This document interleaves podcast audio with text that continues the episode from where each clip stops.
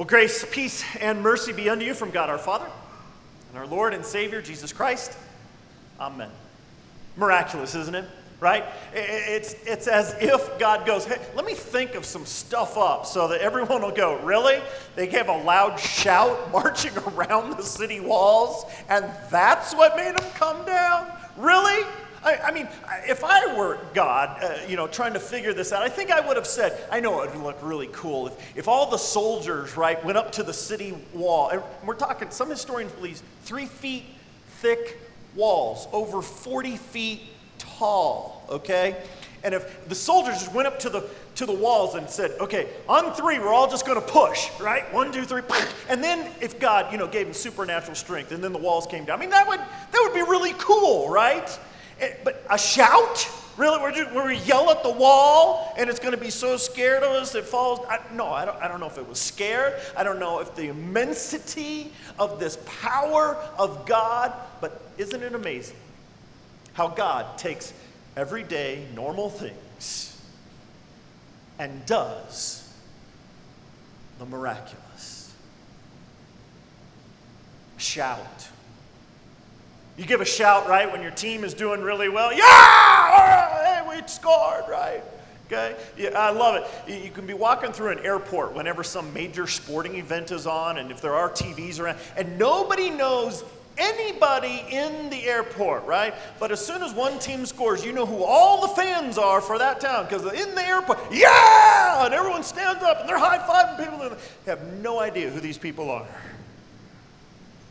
So, I mean, I get it. There's, there's a little bit of that shout. Uh, uh, warriors will, will claim that a lot of times if you get your buddies together and you're getting ready to go out in a battle, and if, and if there's something you can kind of do together, a chant or, or a high five or that, there's, there's a lot of energy that can be expressed there. The University of Hawaii football team with their uh, Polynesian background have, have gotten into some of the warrior dances of, of the culture of Hawaii, and it's kind of fun to watch them as they stomp and clap, and then you know, they're jumping all over and they're, they're oh, right? Everyone's together. I, I think that's what's going on here. Is that God is saying, hey, that we're all in this together. But, but I need to back up a little bit because I'm afraid what will happen if we focus on just this part of the story.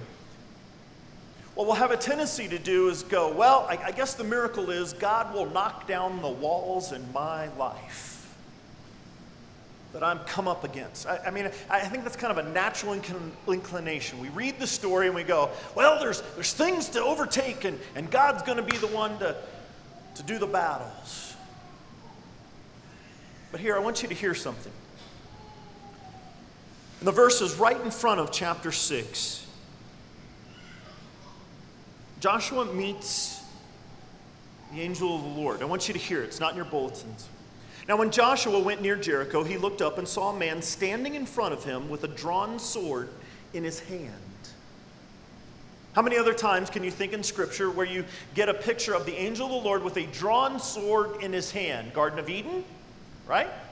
Adam and Eve, you're kicked out. Now there's the Garden of Eden, and now this, this angel will stand here as guardian. You are not to enter in.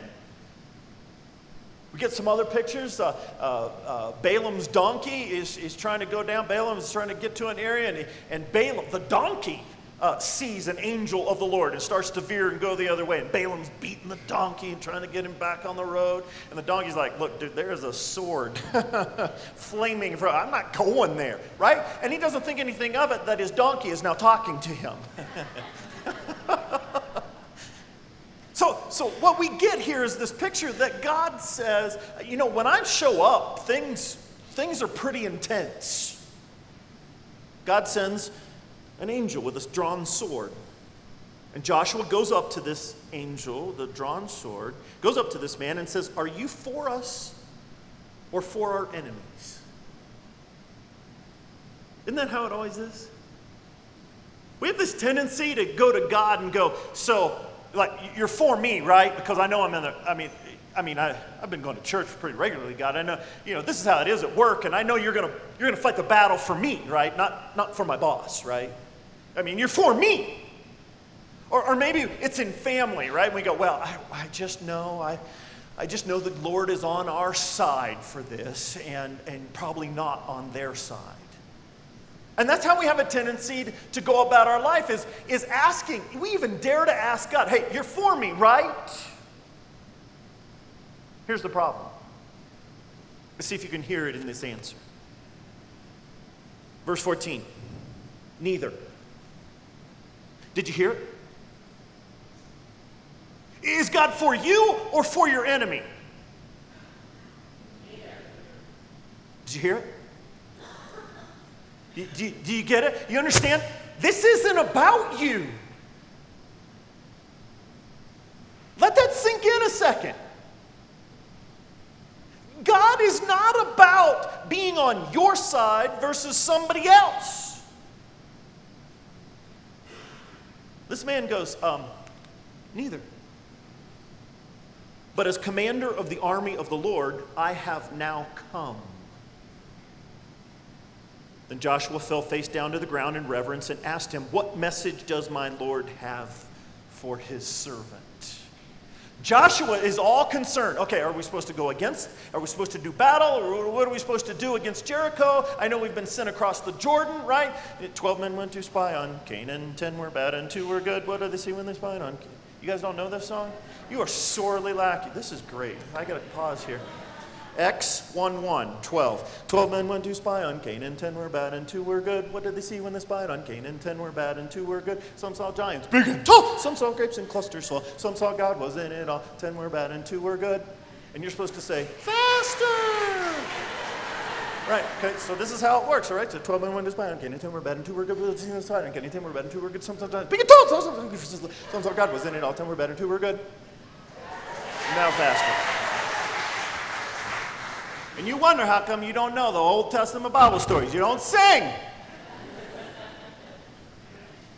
Here's the deal Joshua falls face down, and this time he gets it correct.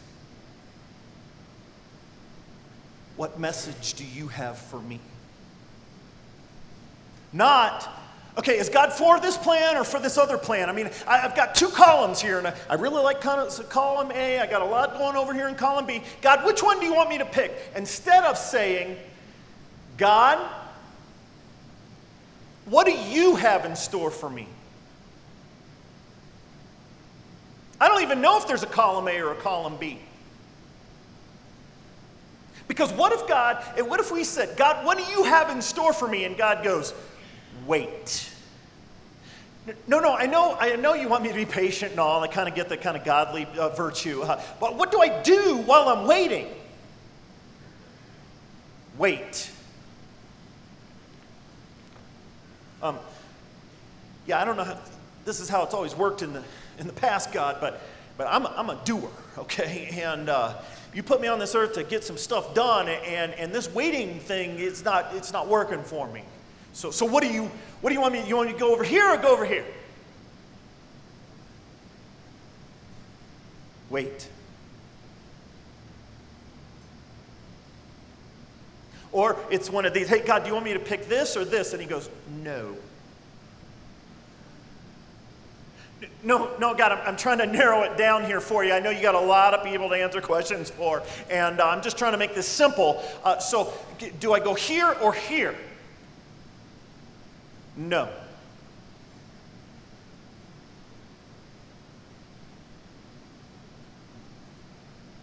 God, what do you want?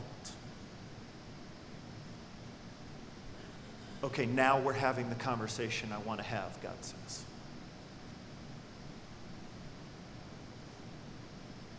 Commander of the Lord's army replied, Take off your sandals. The place where you're standing is holy. We heard this last week with Moses and the burning bush. Where God is present, it is holy ground.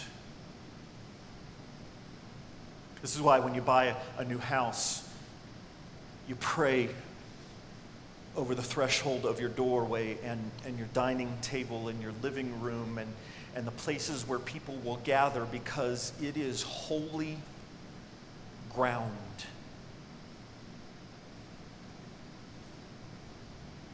and you ask God, what do you want done with this space? What do you want done with it? So it's a reorienting, isn't it? You see, we get caught up in the miracle. We get caught up in the fact that God had told Joshua, Go over the Jordan River, take the Israelite army. I'm going to give you a land flowing with milk and honey. I'm going to help you take over all of the cities, every bit of it. And yet, right underneath all of that, God is saying, But I need you to follow me. I, I need you to ask what I want done in your life.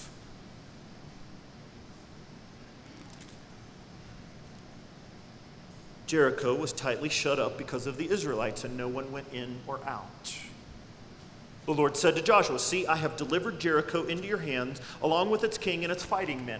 Do you understand the tense of that sentence? I have done this. Well, well, God, no, I mean, I get it. I know we're standing around the walls of the city, but they're not, I mean, they're not ours yet. No, no.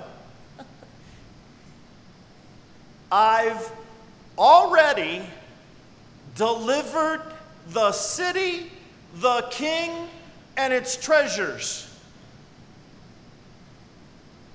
It's already yours. Can you hear it? When he does the same thing in baptism, where, where he says, you receive all the promises that come with being known as my son or daughter. It's already yours. You, you already have eternal life. I've already given it to you. Well, well, yeah, God, I mean, I know, but I'm still here. I know. But, but you're focusing on where you're at instead of what I've given you. See, we have this tendency. Are you for me or against me? God, am I doing this or over here? And God's going, whoa, whoa, whoa. This is not about you. Are you willing to do what I want you to do? Are you going the direction I need you to go? Are you willing to die to yourself and love your spouse the way you need to? Well, but, but God, she's not very forgiving. D- did I ask you? Love her. Forgive her. She doesn't set your standard of behavior. I do, God says. But, but I've, I've got a mean boss. And he just rides my case all the time. Do your job. Well, but, but I'm flabbergasted. I'm, I'm frustrated. I, I didn't ask you.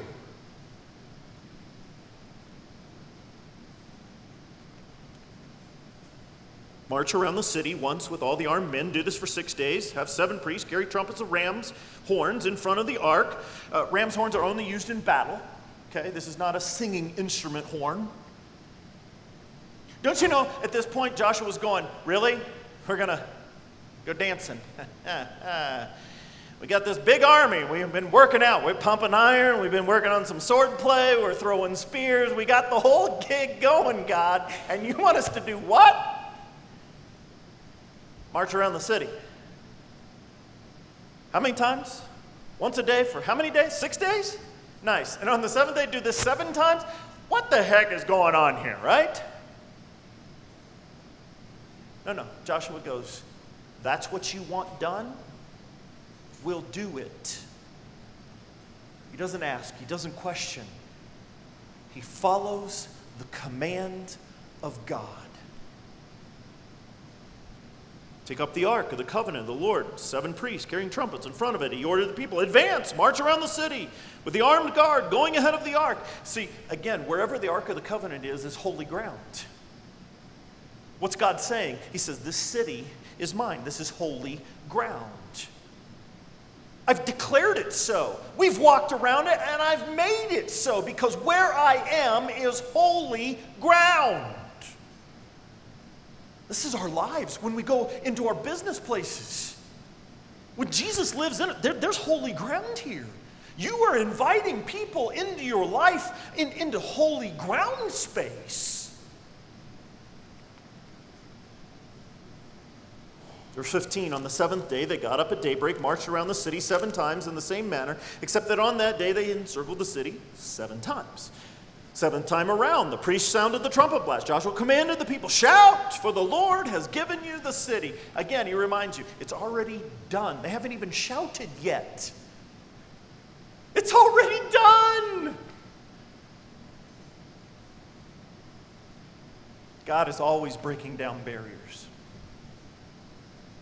God is always, by his nature, breaking things down in order to build things up. Some theologians believe the reason this has happened in seven days is to mimic the order in creation that, that God created in six days and that he's beginning again to give Israel a new city. That he's going to demolish it, kill off all the godless people, and then he is going to give them this place in which to live again, just like he created the Garden of Eden. And if you can't hear it, if you can't sense it, let me remind you of another time where God has broken down a wall. You see, Jesus, Jesus was arrested and stood in front of Pilate, and Pilate said, are, are you the Son of God? And Jesus says, It is as you have said. And the people cry out, Let's sacrifice him so we can live. And you know what? God knows exactly what he's doing, and it's already done. There is no battle that is in front of you that God doesn't already know the outcome. There is nothing in front of you that God isn't already sovereign over. And Jesus goes to the cross and he says, It's finished. I mean, he could have said, It's done, it's a done deal. I've already won. And you know, Satan is going, ha ha, he killed him. And Jesus is going, ha ha, I'm coming back. It's already done. Okay, we're going to wait three days, but that's cool because it's already done.